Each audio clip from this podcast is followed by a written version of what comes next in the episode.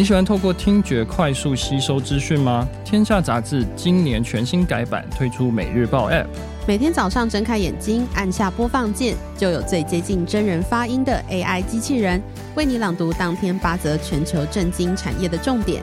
解放你的双眼，掌握新闻不用再低头，让你更有效地运用每分每秒。特别回馈电商原来是这样的听众朋友们，免费体验每日报 App 2个月，有兴趣的朋友可以点击资讯栏哦。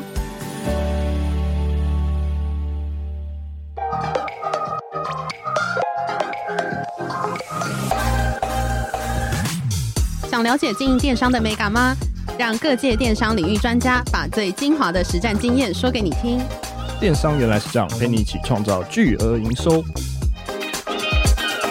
大家好，我是林科威，我是一方。要靠喜欢的东西创业不是一件容易的事。今天邀请到的来宾，他对贩卖商品非常热爱，他常在 Facebook 开直播销售乐高，也会在 YouTube 上开箱有趣好玩的乐高。今天我们邀请到必买站乐高的创办人 Tiger 来到现场，来跟我们分享必买站的创业故事，如何从代购起家到现在成为乐高的专卖品牌。让我们欢迎 Tiger 虎哥。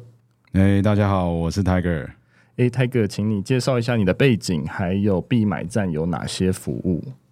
我现在是必买站的主理人啊，然后我们必买站目前就是经营实体店面跟我们的电商，那我们主要就是贩售乐高相关的商品。那蛮好奇你们是怎么样一路走来，就是从可能代购其他的商品，或者是怎么样去选择乐高，然后作为你们主要的产品类别呢？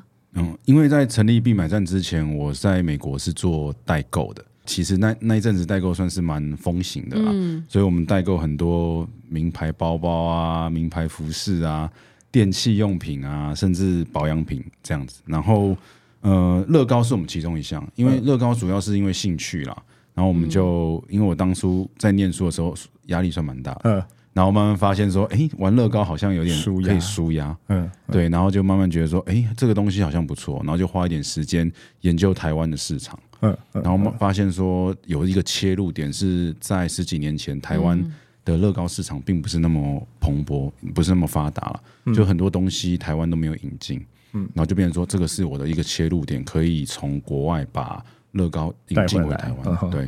然后那时候算是我们一个开始了。然后后来代购的量到了一定的量之后，我们决定说要回来台湾设立一间公司，所以在2009年的时候，我们就成立了必买站。对。那为什么会叫必买站呢？就想说就一定要跟你买嘛，就一定要必买这样子。因为我们必买的英文其实叫做 BIDBUY， OK， 我们叫做 BIDBUY4U， 就是 BIDBUY4U。就 BIDBUY4U， 就我们帮你 bid， 因为以前我们会去 eBay 竞标一些东西嘛，对，就 BIDBUY4U， 然后中文听起来就是必买站，对。那目前你就是好奇跟乐高目前之间的关系大概是什么？你们是怎么样合作呢？我们现在算是乐高公司的一间经销商啦，那它其实在台湾有非常多经销啦，然后各个经销会经营不同的平台啊，例如说有在百货公司啊，然后有在大卖场啊，有在玩具反斗城啊，那我们算是街边这个系列的经销，对，这其中之一。主要是店为主，不是以电商为主这样子。对，主要是以店为主啦。那电商就是我们自己从我们店发展出来的一个通路。了解。那我想问一下虎哥，在创业之前就很喜欢乐高吗？就是你刚才讲的舒压嘛，对不对？对，就是乐高算是从兴趣开始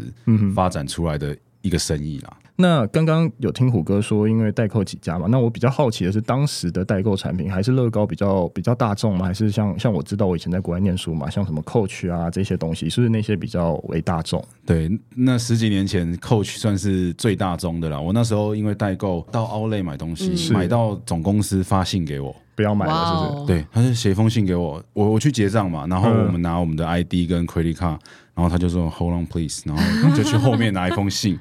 是 Coach 的总公司说他发现你了，对，然后在所有店都不卖给我。真的吗？对，在所有 Outlet 或是他的 Retail 都直营店也不卖，都不卖。那这样要怎么办呢？因为我那时候突然接到这个消息嘛，我们其实有点 shock， 因为我们还要营运嘛，那我们就想办法，譬如说假装是观光客，我们拿 passport 去买。所以他 driver license 跟 passport 是不同的，对。OK， 他就不会起疑心啦。但你拿 driver license， 他可能就会查你，而且你是 Asian 嘛。对。但如果你是拿一个passport 的话，他会觉得你是观光客。对。然后，但是因为被封杀了嘛，慢慢我们还是 luxury 的东西就慢慢越来越少了。OK， 所以等于说乐高在就是美国是可以这样子代购的，是没有什么任何问题的。这个其实也是故事，因为当年全球乐高的价钱，美国算是全球最低的价钱，所以所有亚洲大部分亚洲的国家都会去美国买，大家都去他的专卖店 LEGO Store 买，对，我们也是，所以我们几乎撑起了当地的 LEGO Store 的业绩啦。但是慢慢的，他们公司也发现说，我们这种很大量的代购会影响到亚洲的市场，对，所以他们也开始下令说不可以卖给我们这种专卖代购商，对，所以慢慢他们也算是有点像也是封杀我们了，就是说我进去只能买一组两组，那其实这种效益对我们来讲代购就没有用了，对，真的没有用，那个利润太低了。那后来怎么辗转到就是目前是一个经销的角色呢？我们还是想做乐高生意嘛，我们就开始慢慢去找其他的货源啊，是比较有大量，然后价格上面是有竞争力的嘛，那就慢慢也是找到其他国家的一些货源啊，我们就慢慢对经销国外的货，然后引进到台湾来。那在台湾做了几年之后，算是蛮有成绩的，然后有一定规模，乐高公司就来找我们一起合作这样子。哇，对，那这样还算比较好，等于说变成从代购模糊的地带变成正式的一个所谓的经销代理。我就说那时候总公司乐高公司找我们合作的时候，算是我人生一个里程碑。当时的心情是什么？非常兴奋，我跟那个乐高公司的老板见面，他就在旁边这边，然后就觉得好像达成一个成就的感觉，有点入围的感觉。对，那种握手的那个 moment 就印象非常深刻。对，了解。那他们当时会有一直抵制你吗？还是没有？就是比较是灰色地带这样子。他们没有，因为说真的，当年的乐高公司在台湾，其实那时候还是香港乐高台湾分公司。OK， 所以那时候台湾市场还没有那么大，所以他们的重心还不是放在台湾。所以我觉得那时候的竞争啊，不管是竞争者或是他们的一些动作都没有非常大了。对。那我想问一下 Tiger， 就是怎么将代理的产品你后来慢慢收敛成乐高？那乐高是一片蓝海吗？对，我那时候成立必买站的 Facebook， 然后我就觉得我们应该是第一个成立乐高相关的 Facebook 的专卖的店家。OK， 但是没想到过2天我看到 Facebook 跑出另外一家也是卖乐高的，然后那家现在还在啦，我是觉得还不错啦，就是说我们还可以活到现在，算是还不错。那时候其实竞争的对手非常少，专门卖乐高的很少。那相比现在，你会觉得说现在目前的竞争的状况会是怎么样的？在乐高这方面，我觉得如果跟10几年前比，真的差非常多。因为这10几年，我觉得很多人看到乐高，不管在销售啊，或是说它的热门的程度非常高的情况之下，很多人都想要进入到这个市场，所以你说到今年现在这个状况，就是竞争非常非常的多，所以我很明显就是到处都看得到乐高啊，这个也是乐高他们想要发展的一个方向啦，就是让它的普及率更广，可能才慢慢收敛成。对，那相对就是对我们来讲，就是会有点牺牲到我们啦，但是没办法，那个总公司的政策。我们就是 under 这个政策下面怎么样去生存啊。那对你们来说，这个互相竞争的会很激烈吗？或者是你们怎么样去做到突出这件事情？非常激烈，因为乐高大家都知道，输入型号嘛，东西都长一样。对啊，说真的，不管你是哪一国产的乐高，基本上他们品管的品质都很好，所以东西都长一样。那你要怎么样在东西都一样的情况之下去赢过别人？那第一。不外乎就是价钱，价钱一定是最好的。我们就希望说，我们在一个价钱的合理的情况之下，我们提供更好的服务，对，或是更多的商品，它可以就是来必买站就可以找到所有东西。对，目前操作是这样。那我想问一下，就是创业初期，品牌通常都会选择在线上商店，那必买站也是这样子的操作方式吗？没有，其实我们电商大概是从5、6年前才开始。我们当初成立必买站都纯做实体店面，因为10几年前电商那时候并不是太发达，对，那时候虾皮都还没有进来，我们那时候是专营露天拍卖，然后但是主力还是在实体店面这样子。那为什么那时候会想做实体店面？它是有一个很大的门槛，还是我们那时候的观念还是以实体店面为主，对，就是电商毕竟那时候并没有那么发达嘛，嗯，所以我们还是希望说用实体店面来跟客户达到沟通，对，面对面的沟通啦。所以那时候开店的时候可能花很多时间在跟台北的客人做一些聊天啊，资讯交换啊，我觉得蛮多客户就是十几年前一直跟着必买站到现在的，就是从那时候建立起来的。嗯，那因为你们后来才延伸出就是电商这个平台嘛，你们是怎么样去做这个决定，以及在电商上面有什么特别的规划吗？嗯，其实我们就跟着趋势走啊，老实说，因为当电商开始慢慢起来的时候，我们也是希望说可以把握这个机会，然后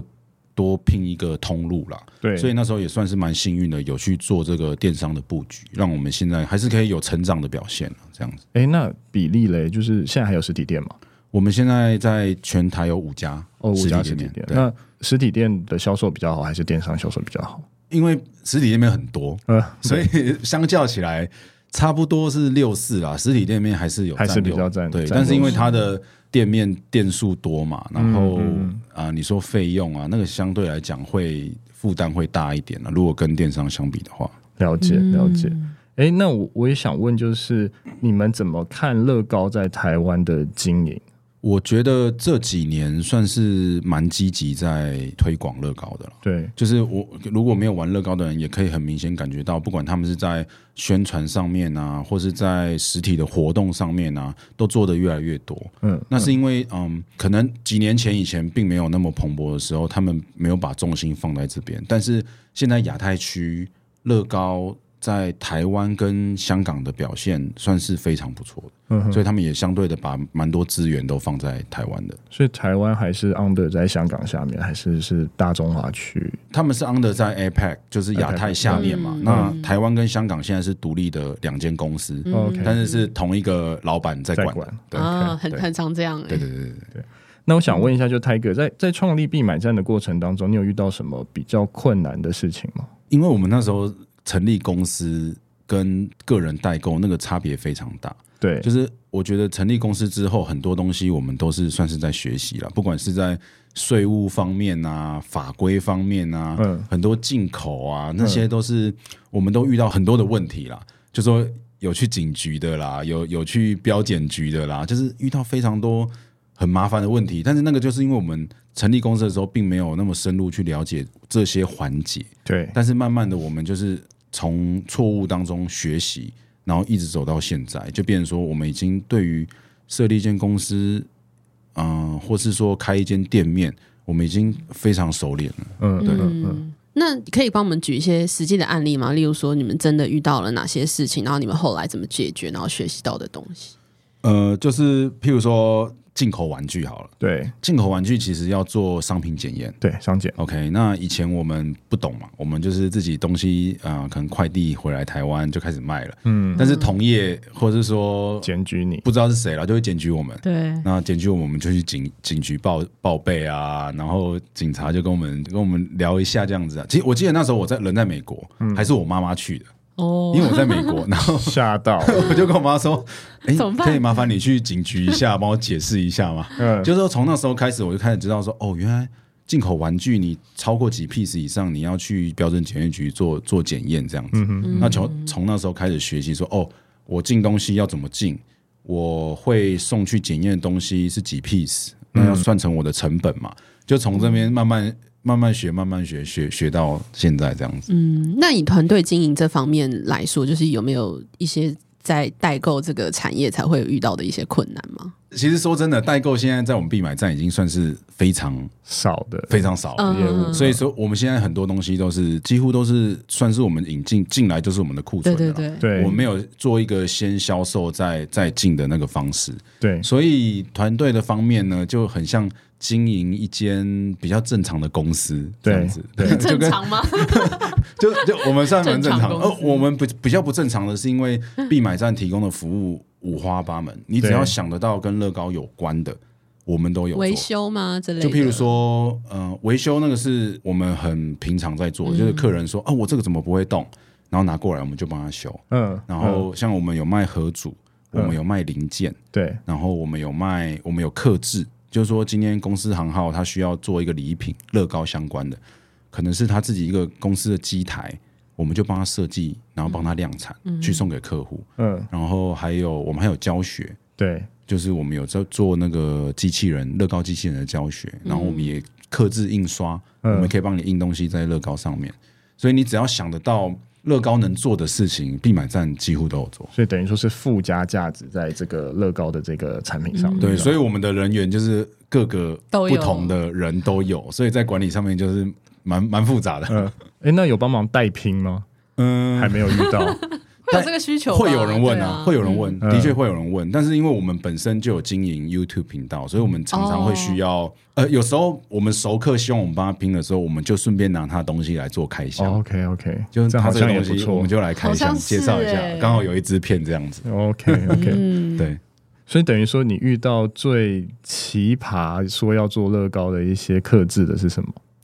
最奇葩哦，对，其实我觉得都蛮正常的、欸、都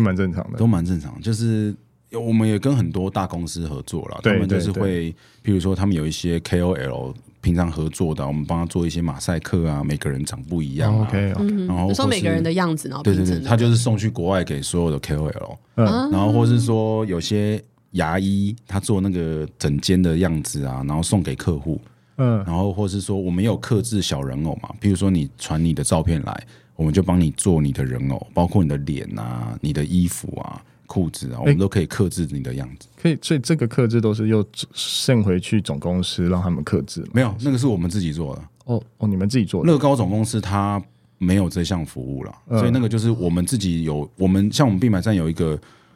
立体的堆砌的设计师，他就专门在堆砌乐高、然后另外一个是平面的设计师，他就专门在设计平面的东西，可以印在乐高上面。对，所以机台我们也是自己的，所以等于说是乐高之后你再去做后期的加工。对对对，像二次创作的、啊、对对对 OK 好好、欸、那这样我觉得蛮特别的，就是乐高他愿意开放这样的一个权限给你们去做这样子延伸性的产品。嗯，因为其实我们都是避开他的品牌，对对 ，OK， 我们只是用我们自己的创作印在乐高上面。嗯，就我设计一个你们的样子，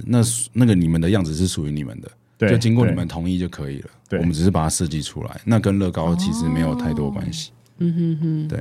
哎，那我想问一下，就是在过去疫情影响许多产业嘛，当时必买站有受到疫情的影响吗？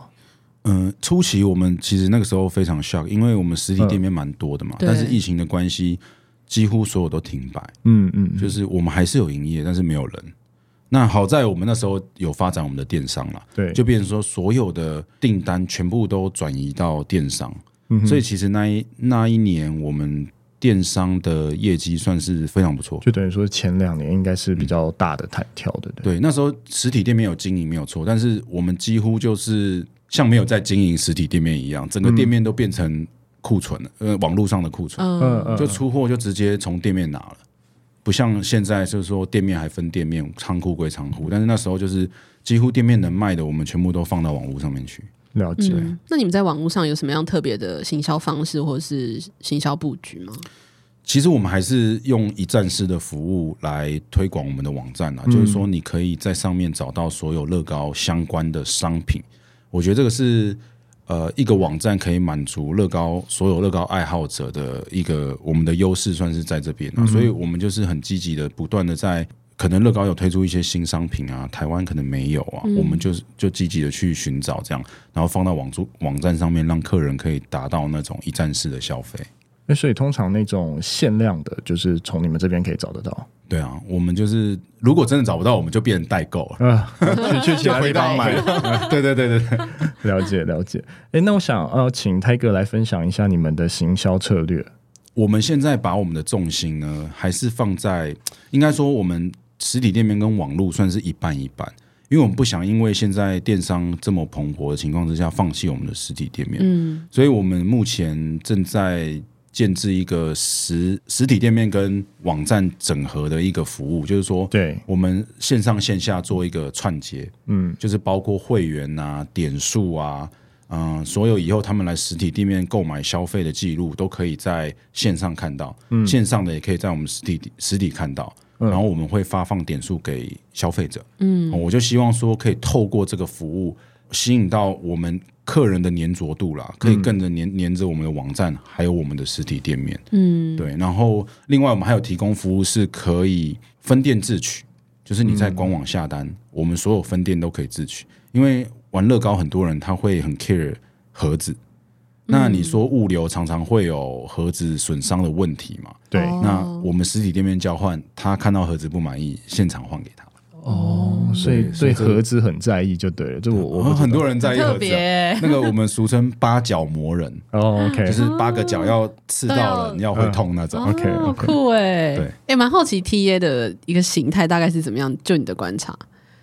我们必买站其实是从。应该说从0岁到6、7岁，我们几乎所有都做，嗯，对，所以我们的客户有些是那种还不太会讲话的啊，来这边就挑合组啊、嗯，或是那种可能走楼梯我们要去扶他的那种都有，真的合家那个使用的那个，所以我们店员的那个弹性也很大，对他会讲台语，然后会跟小朋友讲话，他要跟所有年龄层的人沟通啦，对对对 对, 對。那也好奇，就是有没有什么狂热分子是你们觉得很有趣的？狂热分子、哦，因为我相信就是例如说什么限量商品推出，他一定要买到，或是这种。我们以前卖一些限量商品，因为那时候可能台湾引进的数量没有那么多的时候，对，会排队啊，很像那个潮牌店，就是可能绕了一圈那种，然后大家就觉得，哎、欸，这个在做什么？对，那个都很疯狂。那或是说，我们必买站其实每年最大的活动是黑五。黑色星期五在11月的时候、嗯、对，那我们所有的店呢会在晚上12点开门，然后开3个小时而已，然后就是把库存做一些降价贩售这样子，那个是我们一整年最大的折扣，嗯，所以你就会发现可能人家中午就开始排队了，嗯，然后我们排到半夜，对啊，排到12点OK， 好酷哦，所以这个是、okay. 算是我们有打出一个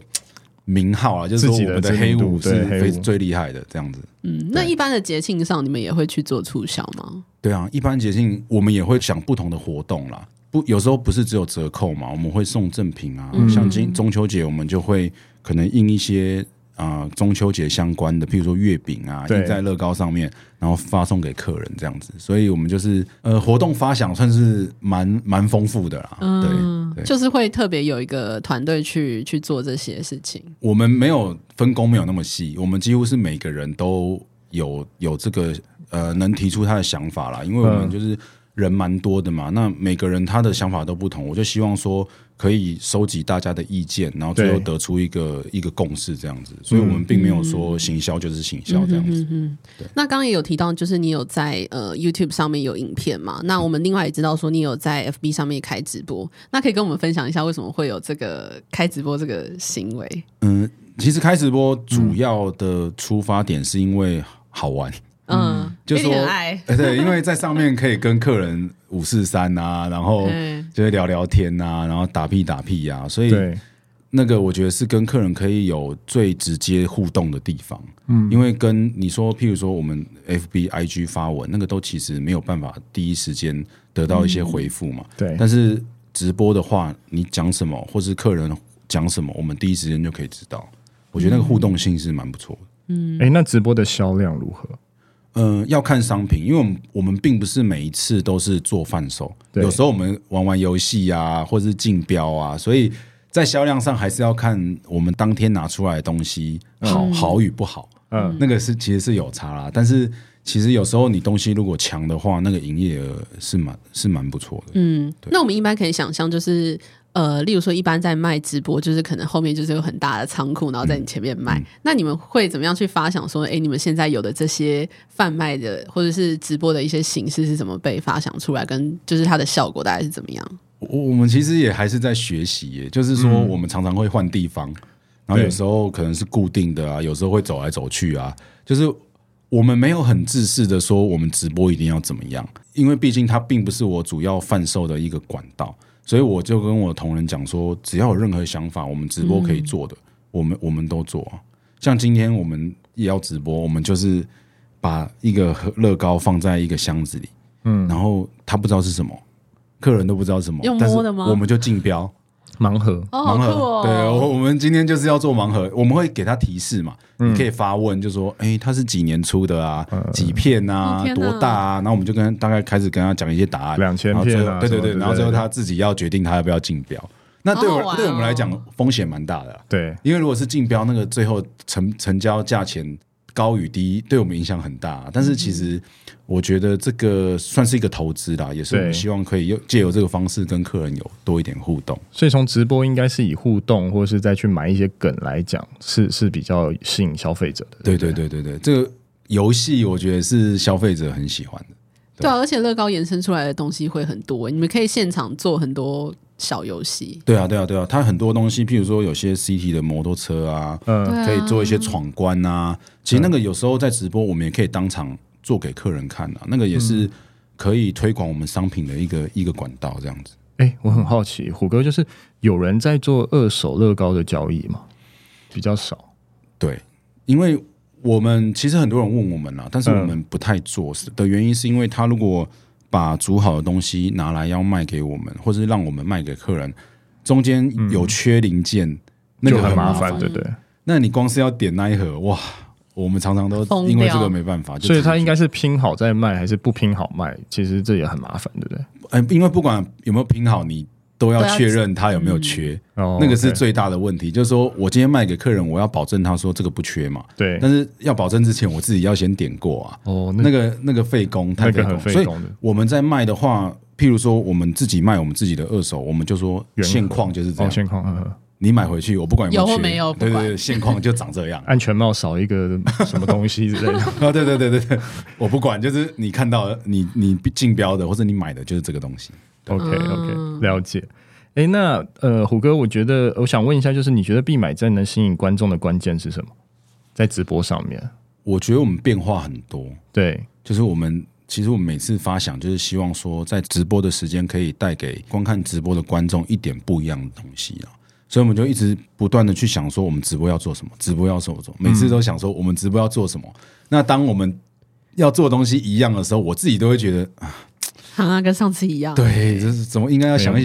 些不一样的嘛，对，所以我们就是算是不断的在发想新的东西啦。我觉得那个对观众来说，他们也会比较喜欢。嗯，对。那对于 YouTube 这方面的策略，你们是怎么样去思考呢？我们是佛系经营，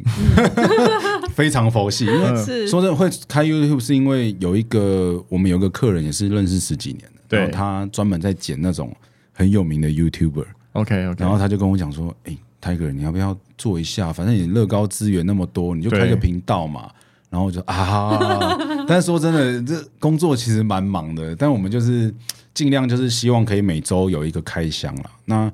主要也是希望说可以透过这个虎哥来开箱这个频道，让大家更深入的了解那个乐高合组。所以我们在里面就是做一些蛮深入的介绍给主要是知识型、资讯型的提供给他们。对对对对对，我们就尽量说可以有些时候看外盒看不出什么东西啊，我们希望煮好，然后把里面的一些细节或是一些彩蛋可以分享给观众这样子。那虎哥你自己家里有很多乐高吗？没有。买不下，为什么？没有啦，以前我以前会收蛮多乐高的，但是因为我们就是譬如说店里有时候办活动啊，要抽奖啊，我就会把那个家里的慢慢拿出去，算是现在有在换啦，就是说拿出来一些，我就再进一些。其实我拿出那些都是绝版的啦。OK， 所以它的在市场上的价值就会很高，对。然后你拿出来抽奖，那个吸金力就会非常高，所以我就是透过这个。有没有用我自己的库存来拿公司这样子分享？那这样子，你对于乐高的热爱会因此减少吗？就是成立这个公司这么久，跟你当初的初衷有什么差别？对啊，就很多人说那个兴趣结合工作很好，但是老实说有一点消磨，但是我还是会有那种看到乐高推出某样东西，我还是会有很兴奋的感觉啊。对啊，所以我觉得没有那么惨啦，但是我觉得多少会有些影响，像我小朋友也是啊，就是他从出生就看到乐高，然后现在可能很常要到店里嘛，就是几乎每天看到乐高，他们对于乐高那种喜好的程度，我觉得跟一般的小朋友还是会有差。了解，对啊，他可能会更喜欢其他的东西，不一定喜欢乐高，真的是这样子。那我想问一下胡哥，就对你对乐高的了解，你有知道乐高像历史是最高价格的乐高是什么，或是最低价格的乐高是什么？这个要查，但是没有，就是十几万。其实现在很多乐高的人偶，那个可能20-30万一只，而且我其实我有成交过10几万的人偶，就一只人偶。它是什么人偶啊？可能是以前在美国有纽约漫画展啊，圣地亚哥漫画展，对，那种时候乐高就会推出一些很限量的商品，限量的人偶，可能只有100只，全世界100只，那种抢手的程度就非常非常的高。那我们自己有收藏是150套，在全世界只有150套。那当初我记得我买的时候是2万块，现在就已经10几万，